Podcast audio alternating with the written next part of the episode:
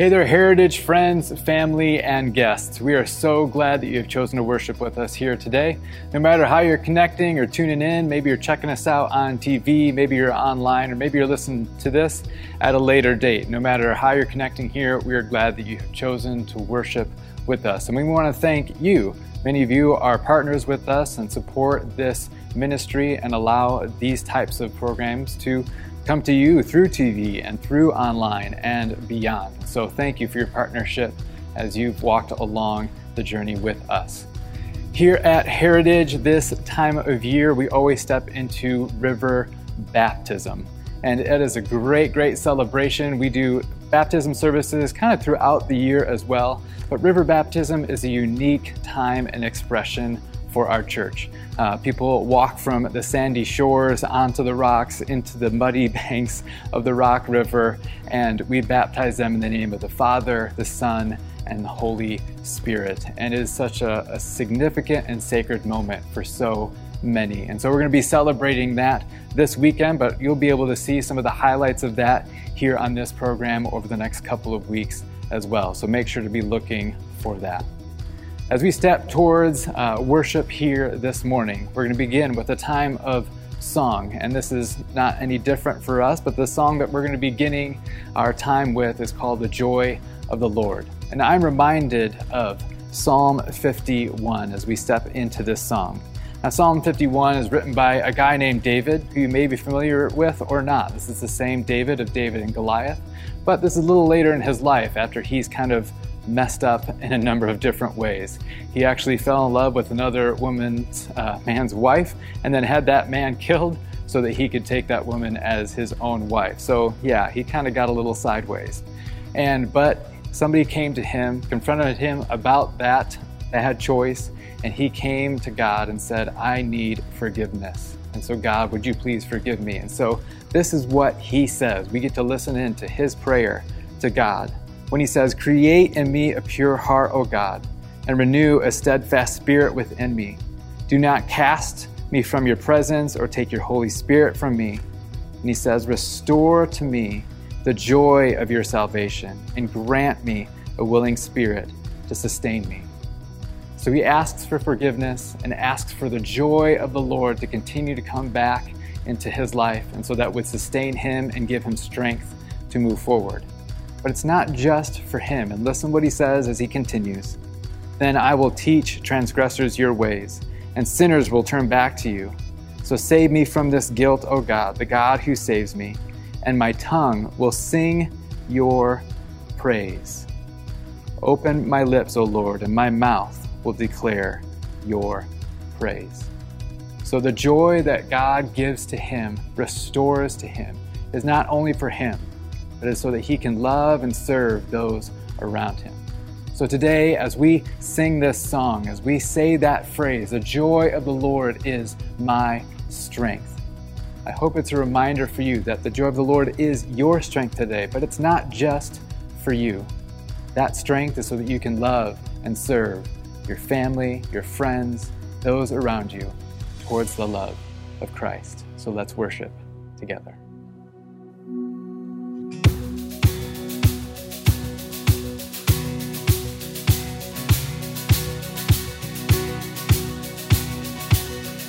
Joy of the Lord is my strength. The joy of the Lord is my strength. In the darkness I dance, in the shadows I sing. The joy of the Lord is my strength.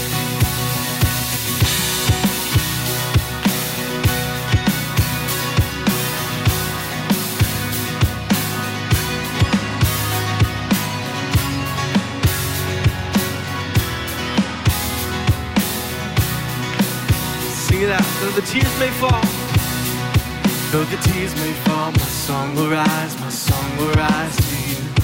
Though my heart may fail, my song will rise, my song will rise to you. While there's breath in my lungs, I will praise you, Lord. Though the waters rise, I lift my eyes, I lift my eyes to you. In your presence now, I come alive. I am alive in you. There is strength when I say, I will praise you, Lord. Yeah. The joy of the Lord is my strength. The joy of the Lord is my strength. In the darkness I'll dance, in the shadows I'll sing. The joy Lord my strength. Though the tears may fall, my song will rise, my song will rise to you. Though my heart may fail, my song will rise, my song will rise to you. While there's breath in my lungs, I will praise you, Lord. Though the waters, though the waters rise, I lift my eyes, I lift my eyes to you. In your presence now, come alive, I am alive in you. There is strength when I say, I will praise you, Lord. The joy of the Lord is my strength. The joy of the Lord is my strength. In the darkness I'll dance, in the shadows I'll sing.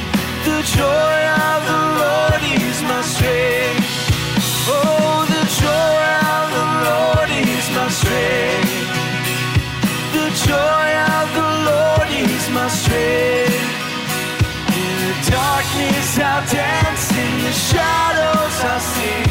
The joy of the Lord is my strength.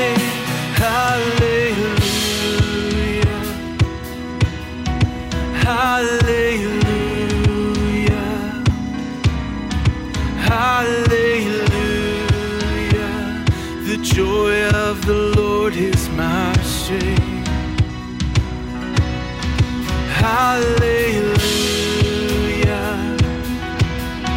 Hallelujah. Oh, hallelujah. The joy of the Lord is my strength. Oh, we say, Hallelujah.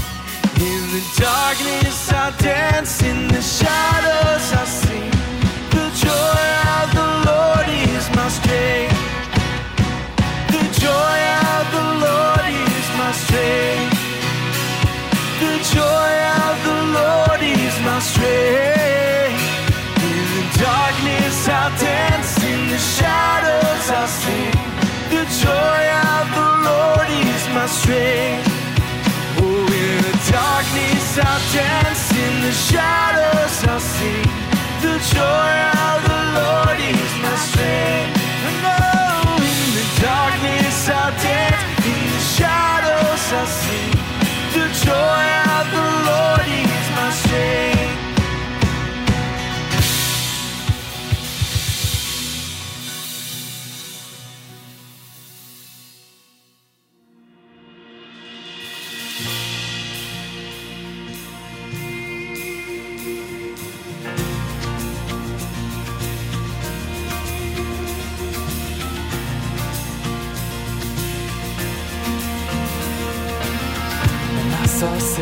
fall like lightning.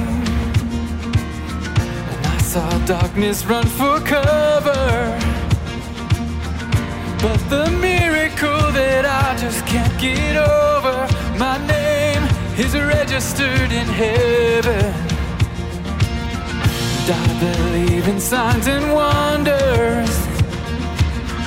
I have resurrection power. But the miracle that I just can't get over, my name is registered in heaven. Yeah, my praise belongs to you forever.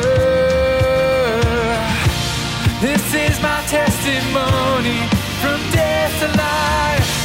His grace rewrite my story. I'll testify by Jesus Christ the righteous. I'm justified. This is my testimony.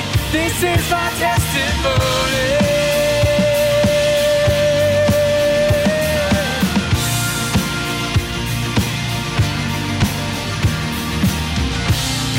Together, sons and daughters, bought with blood and washed with water. Sing the praises of the Spirit, Son, and Father. Our God will finish what He started. Yes, our God will finish what He started. This is my testimony from death to life. Cause grace rewrote my story. I'll testify by Jesus Christ the righteous. I'm justified. This is my testimony. This is my testimony.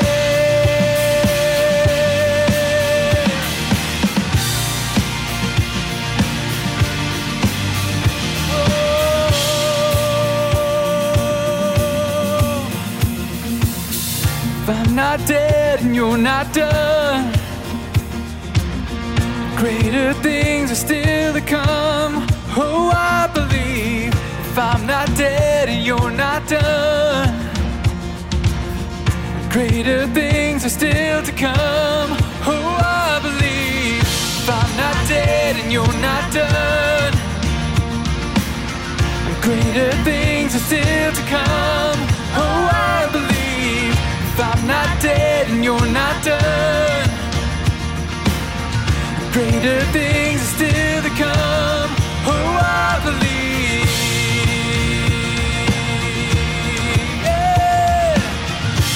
This is my testimony from death to life. Cause grace rewrote my story. I'll testify by Jesus Christ the righteous. I'm justified. This is my testimony. Oh, I'm alive. This is my testimony from death to life. Cause grace rewrote my story. I'll testify by Jesus Christ the righteous. I'm justified. This is my testimony. This is my testimony.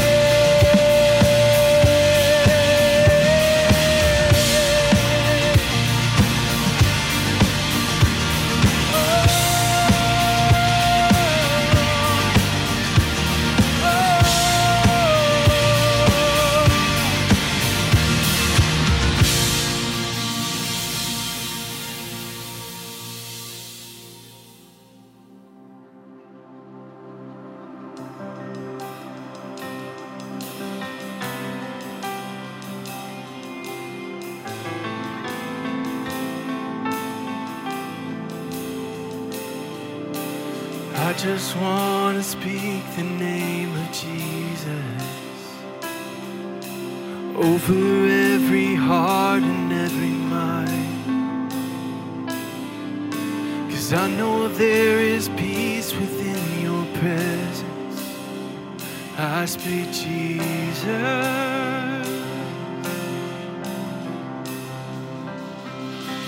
I just want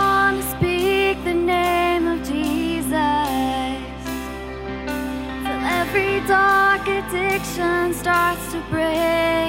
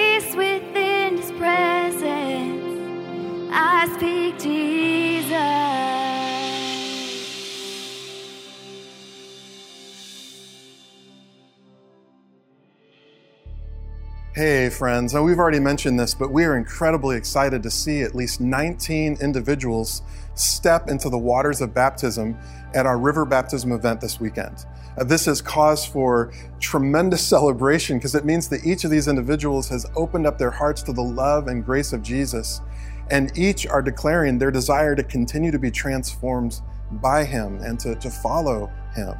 So we thought it would be good and appropriate to pray over this group of people, asking God to bless this time of sacrament and that this moment of public commitment would set a, a great trajectory of faith and followership long into the future. So let's let's join together and pray. Dear God, we thank you for the gift of sacrament and, and particularly the sacrament of baptism, which is a, a beautiful way for us to identify in both your suffering and your resurrection. It's a sacred moment of belonging and solidarity. And so, Lord, we want to just lift up each person who's getting baptized by their first name. We ask that you would be with Tracy and Jacob and Michelle, Ashlyn, Deborah, Brian, Lewis, Lana, Shelly, Cameron, Savannah, Silas, Taylor, Samantha, Marcia, Larson, Mario, Abigail, and Kristen. And Lord, we just ask that you would hold each of these individuals in your hand. May this be the starting point of a journey of discovery and love, a journey of transformation and hope. May each of these individuals fall deeper and deeper in love with you. May they find comfort and purpose in your word. May they be daily reminded that you are raising them to a new life of grace. Sustain them, O Lord, in your Holy Spirit. Give each of them the courage and the will to persevere, to persevere through life's most difficult moments. Give them the passion to know and love you. Give each of them great joy, and for them to continue to just be awestruck at your goodness and the strength of your mighty hand. Lord, I would also pray for us as a church. Right? That, that, Lord, you would help us surround each of these brothers and sisters with great support and love. May we only amplify the love and grace that they've already found in you. Guide and protect all of us, O Lord. We pray in your mighty name. Amen. I started to notice the problem one day when I walked outside and I saw my neighbor's new car.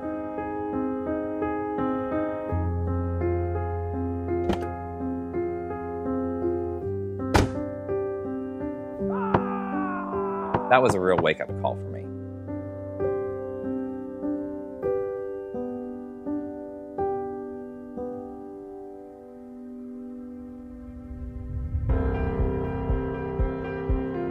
Who knew that inside that small box was the very thing I had been looking for this whole time? The illusion of having everything that I want. I used to ask my friends how their kids were so well behaved. Now my friends are coming to me with the same question, but I'll never tell. Why see life for what it is when you can see it through the life filter?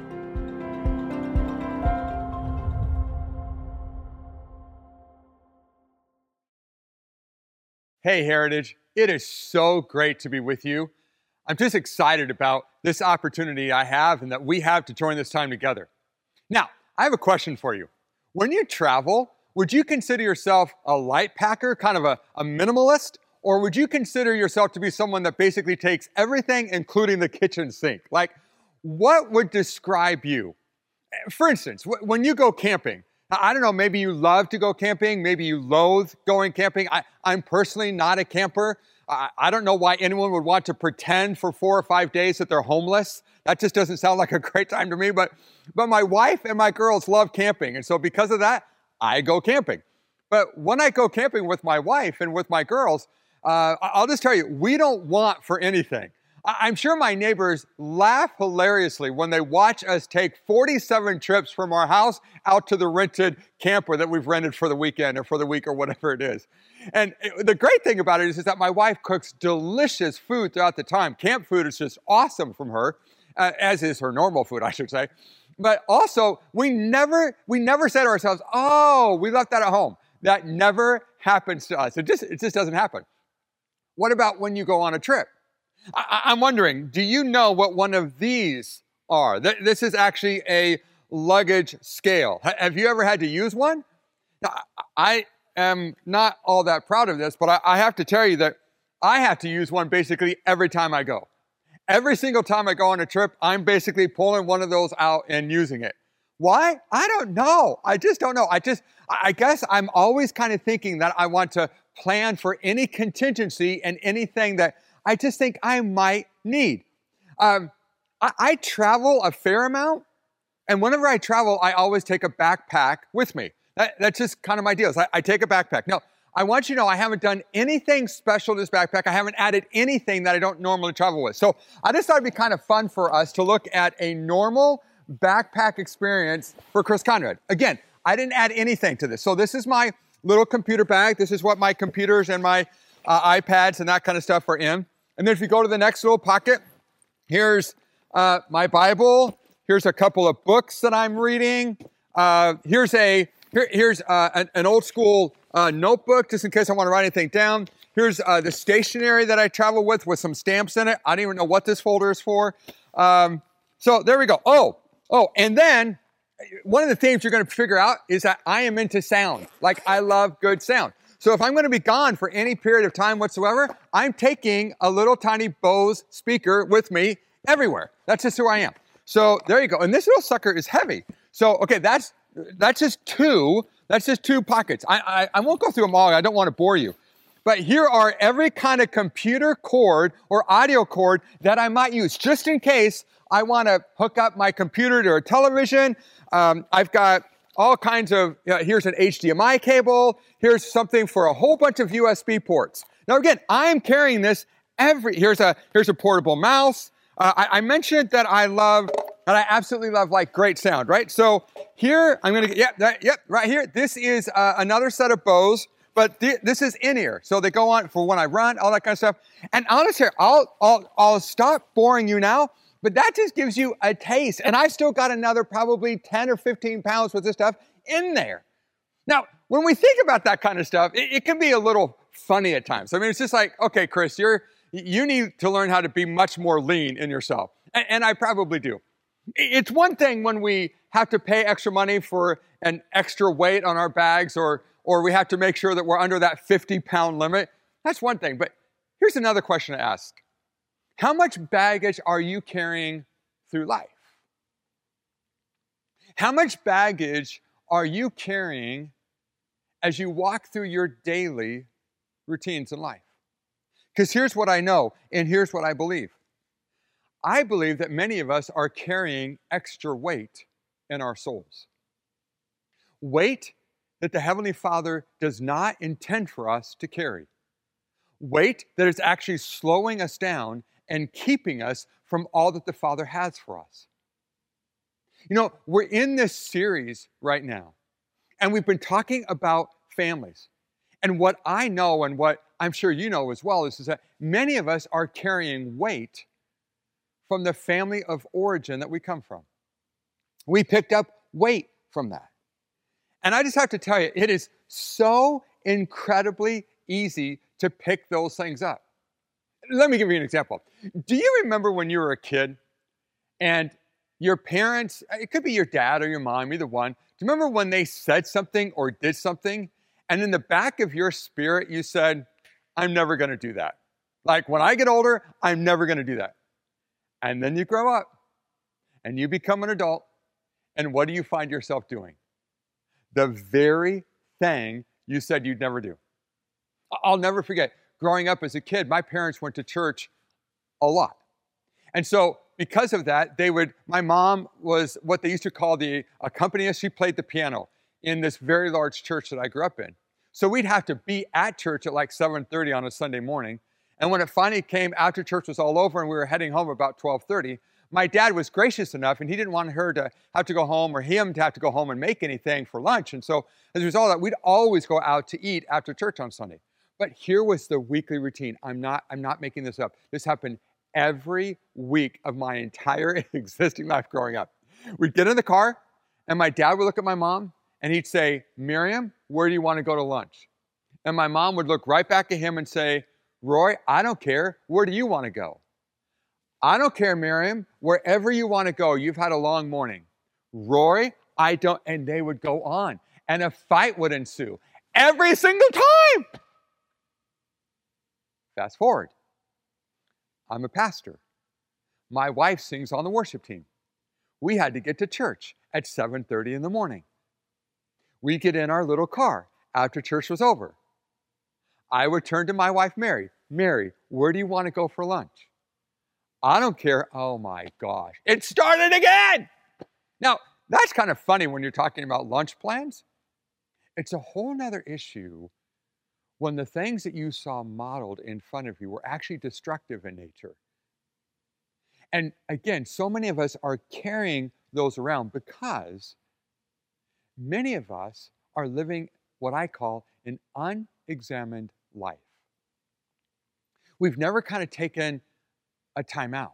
We've never taken a half time to kind of get aside, to kind of look at our lives from an outside perspective, if you will, almost out to have an out of body experience, if you will, for just a moment, and look at our lives and ask ourselves the question is the way that I'm living this life actually the most helpful way, the best way, the way that God has created me to live it?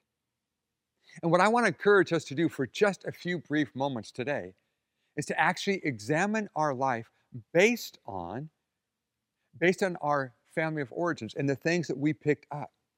Because if we're not proactive, we can end up passing on the things to the next generation that should not be passed on. Things that were passed on to us that we should not pass on to others. The Bible talks a lot about that. And many people have ended up calling it generational sin sin that just passes on from one generation to another. You know, there's a guy in the Old Testament by the name of David. And David, in many ways, was a, a great guy. But he had one flaw, at least. And that was is that he couldn't keep his thought life in check and he couldn't keep his action life as it related to acting out with his thought life. So he ends up having an affair with a woman by the name of Bathsheba. And that one act had a disastrous impact on David's life. Now, God was still able to use him. God forgave him. There was mercy, there was grace, because David had a repentant heart, which was key. But that one act, man, it brought just all kinds of fury into David's life. Well, eventually, David and this woman Bathsheba had a son. His name was Solomon. And Solomon grows up. And Solomon follows in the exact same footsteps as his dad in this area. As a matter of fact, if you will, let me read a little bit from 1 Kings in the Old Testament, chapter 11. King Solomon loved many foreign women besides Pharaoh's daughter, who was his first wife. Moabite, he talks about the women that he loved Moabite women, Ammonite, Edomite, Sidonites, Hittites. They were from nations about which the Lord had told the Israelites, You must not intermarry with them, because they will surely turn your heart after their gods. Nevertheless, Solomon held fast to them in love. He had, can you imagine? This is just crazy to me. He had 700 wives of royal birth and 300 concubines, and his wives and his wives led him astray. Can I just tell you? Now, I've been married to the same woman for almost 31 years. It takes everything I've got to try and make one woman happy. I can't imagine having 700. That's just out of my out of my radar. Uh, absolutely. But here's the sad thing, as if there weren't enough sad things already. As Solomon grew old, his wives turned his heart after other gods, and his heart was not fully devoted to the Lord his God, as the heart of his father David had been before he had this affair with Bathsheba. He followed the goddess of the Sidonites and Molech, the detestable god of the Ammonites. So Solomon did evil in the eyes of the Lord. He did not follow the Lord completely. Now, again, what happened there is that David had an issue in his life that he didn't get under control, and so he passed it on to his son Solomon. See, the sad thing about it is, is that many times, if we live an unexamined life, we'll end up passing things on to our kids that God doesn't want passed on to them. There are some wonderful things about you that, that God would love to have passed on to your kids. But there are some other things he'd rather not. And what's sad about the David and Solomon story is, is that because of Solomon's decision, it literally cost, and you can read it yourself, it literally cost millions of people either their lives or the destinies that God had for them. Because after Solomon was, was done being king, the entire nation of Israel was torn in two. And because of that, there are many people who ended up just forgetting God and going off their own way. And again, that generational sin that I talked about a few minutes ago just continued. If I can, let me just read you a couple of verses out of Second Kings and First Kings. Jehoiakim did evil in the eyes of the Lord, just as his father had done. His father in his father's footsteps. Ahaziah served and worshiped Baal and aroused the anger of the Lord, the God of Israel, just as his father had done. But you know the cool thing? The flip side of that was true as well. 2 Kings chapter 15. Azariah did what was right in the eyes of the Lord, just as his father Amaziah had done. See, here's what's interesting the most natural thing for us to do is to do what we saw modeled before us, in front of us. Whatever our parents did, that's what, that's what becomes natural and normal for us. And that's why it's so important for us to examine our lives and the environment that we grew up in and ask ourselves, how has my life been impacted by that? And now, now, what is God's invitation to me based on what I grew up in? So, I'm going to take that kind of mindset of, okay, what's true about me because of the home I grew up in, and what is the Holy Spirit in inviting me to do as a result of that? I'm going to take that kind of thought and I'm just going to go through a couple of areas in my own upbringing in hopes that there'll be some leaning to. I, I don't want this to be boring at all. I, I, I think it will be interesting and maybe even comical a little bit along the way. Now, my mom and dad met when my dad was 23 and my mom was 14. My dad was in the uh, Navy and he was based in San Diego, and that's where my mom grew up in San Diego, California. And my dad came to an event. Uh, it was actually a, a Christian event called Youth for Christ. And he, he, opened, he just walked into this room, and there was this young gal who looked older than she was playing the piano. And she was playing the piano for all the music that they were to do that night. And that, that young girl ended up being my mom. So that's how they met. My dad actually didn't find out how old my mom was until they went to get a wedding certificate. And uh, my mom couldn't sign it because she wasn't 16 yet. True story. Now, that probably clues you in to a little bit of, um, of, of my dad and, and who he was. But my dad grew up in this, what I would call a, a, a very emotionally distant home. He had, a, he had fine parents, but they were just, everybody in that home was just emotionally distant. My mom grew up in a very abusive home where she was abused in many different ways. And so you put these two people together, and I just have to tell you, they walked into their marriage with overweight baggage in their souls. Like if their soul would have had a had some kind of scale, it would have been screaming overweight, overweight, overweight. And given their given their background, ah, what they should have done as soon as they got married, if they if they got married, is they should have come together and said, "Oh my goodness, we need to get someone. We need to go someone who's got some wisdom. We've got to figure out this marriage thing because they just fought. There was so much damage. Can I can I tell you what I think the Holy Spirit was inviting them to do many, many, many, many years ago? I think He was inviting them to respond differently than they did. See, if our marriage struggles, the answer is not to give up, but to get wisdom. Every marriage is going to struggle every once in a while, and the answer is not to give up, but to get wisdom. That's why the message paraphrase talks about this in Proverbs 4 verse 7. Above all and before all, do this get wisdom. Write this at the top of your list get understanding. In today's vernacular, I would say go see a great Christian counselor. Go see someone that can help you navigate the difficult conversations that you're trying to have, but you're not getting anywhere with. Please sit down. Can I tell you, I, my wife Mary and I, we have sat down for probably uh, throughout 31 years almost of marriage, hundreds and hundreds of hours of counseling just to make sure that our marriage could be all that it could be. And because of the stuff that we brought in. Now, I, I know what's happening right now is some of you men are thinking, I'm not going to go to counseling. Never. I'm not going to do that. Guys, can I ask you a question? Why would you watch a YouTube video on how to fish better. Why would you watch a YouTube uh, video on how to fix your car? Last week, literally, I watched a YouTube video on how to fix my washing machine and it worked. Why would we do that? Why would we seek wisdom to fix a mechanical thing and we wouldn't seek wisdom to make our marriage everything that it can be? I want to encourage you, please, let's have the humility to do what I think Holy Spirit was inviting my parents to do in that moment, which was seek wisdom, get some help. It's not your fault, Roy, that you grew up in this emotionally distant home. It's not your fault, Miriam, that you grew up in this home that was very abusive. But now, if you're not careful, you're going to pass all that on to your kids unless you get some wisdom. So get it. And if your marriage is struggling, please don't sit there and just struggle and struggle. Get some help.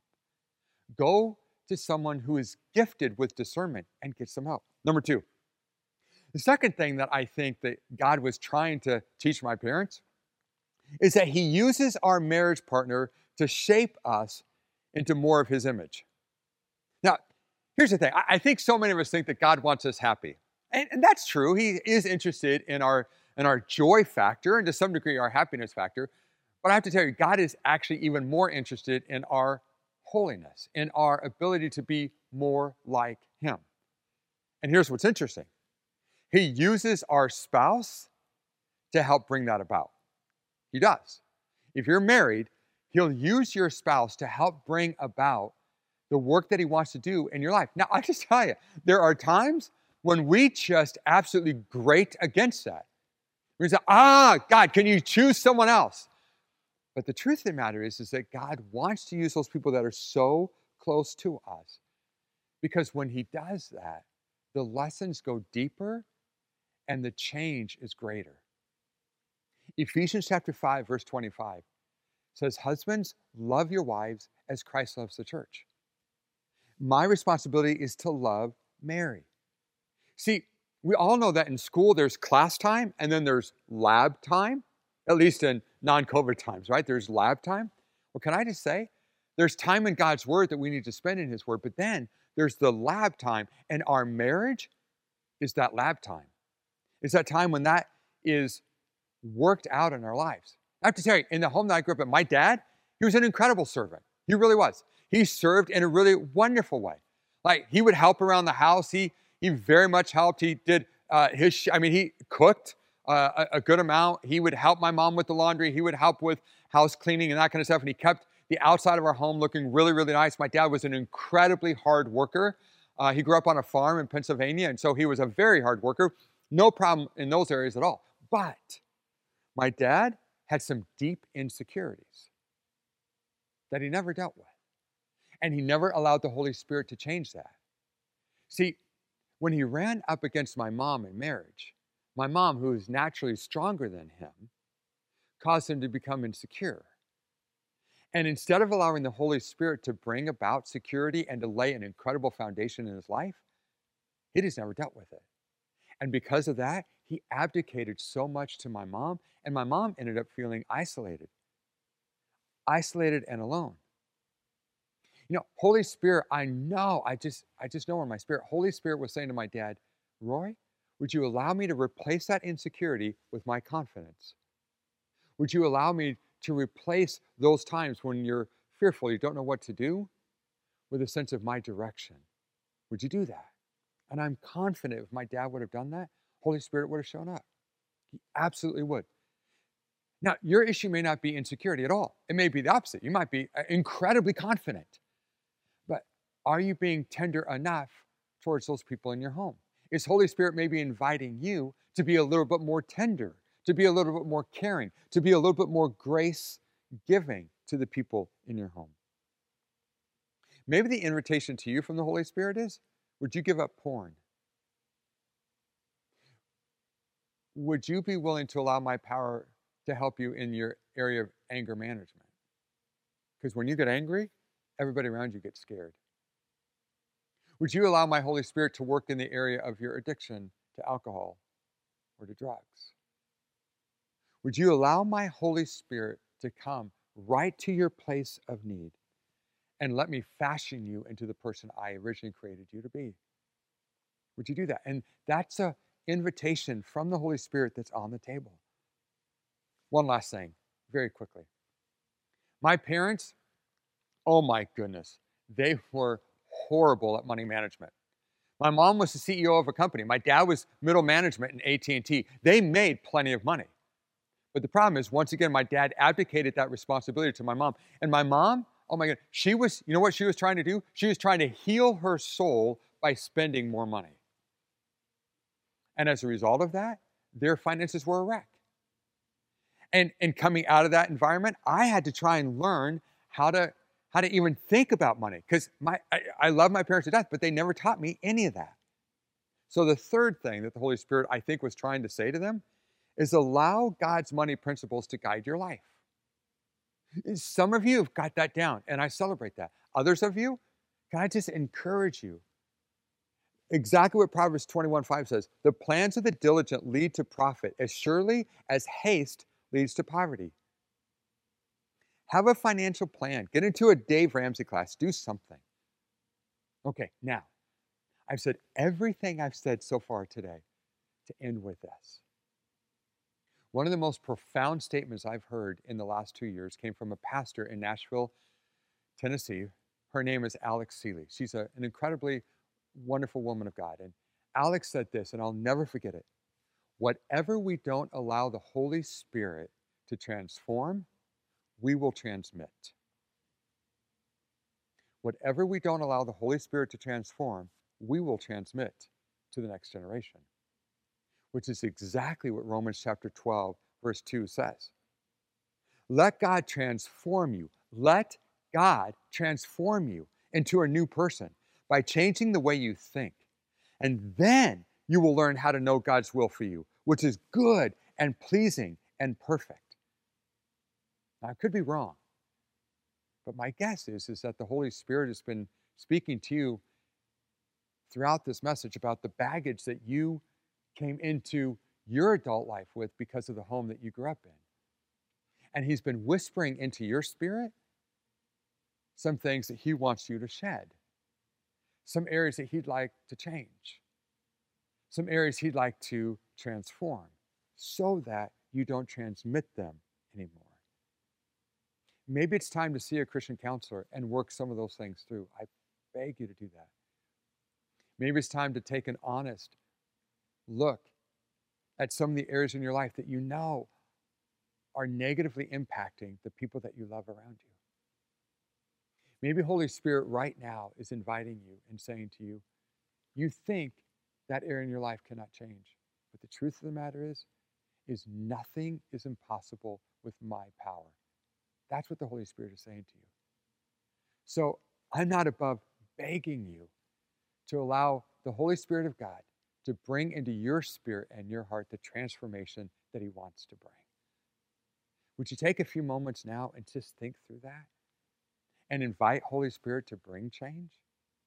And I promise you, if you'll actually look at the baggage and bring that before the Lord, He will transform it because He has the power to do it. Would you pray with me? Holy Spirit of God, none of us are perfect except for you, Jesus. And because of that, none of us grew up in a perfect home. And because of that, all of us came out of our homes with some kind of baggage. And now, as adults, we have a decision to make. Are we going to allow you to transform those areas in our life, which may need a significant amount of effort to be transformed? Or are we going to transmit them to the next generation?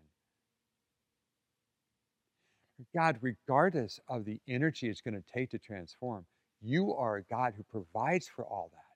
You're a God of limitless power. You can change us from the inside out. If that wasn't possible, then Romans chapter 12, verse 2 wouldn't be there. There wouldn't be an invitation to allow you to transform us by the renewing of our minds so that we could experience all that you have for us. Your invitation is on the table. Holy Spirit, help us not to believe anything except for your power and your grace that is abundant for us to live into. And I pray that today would be the day for many people to walk away from their baggage, to walk away from the things that have been slowing them down, and to walk into all the freedom that you have for them as a transformed person by the power of your Holy Spirit working in our lives. For all that you do, we will give you praise. In Jesus' name, amen.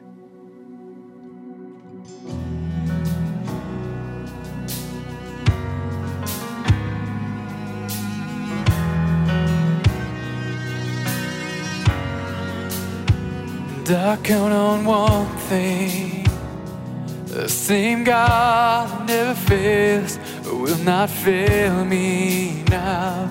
You won't fail me now in the waiting.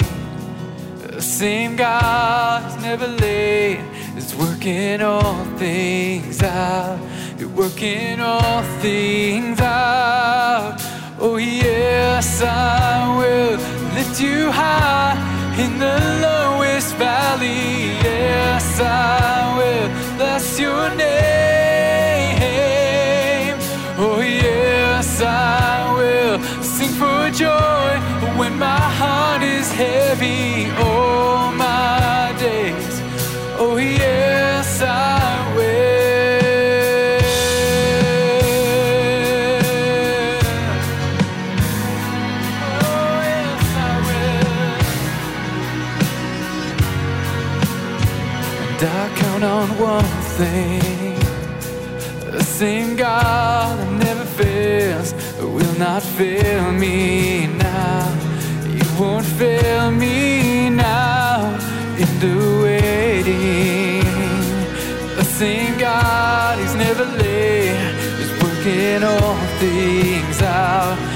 Working all things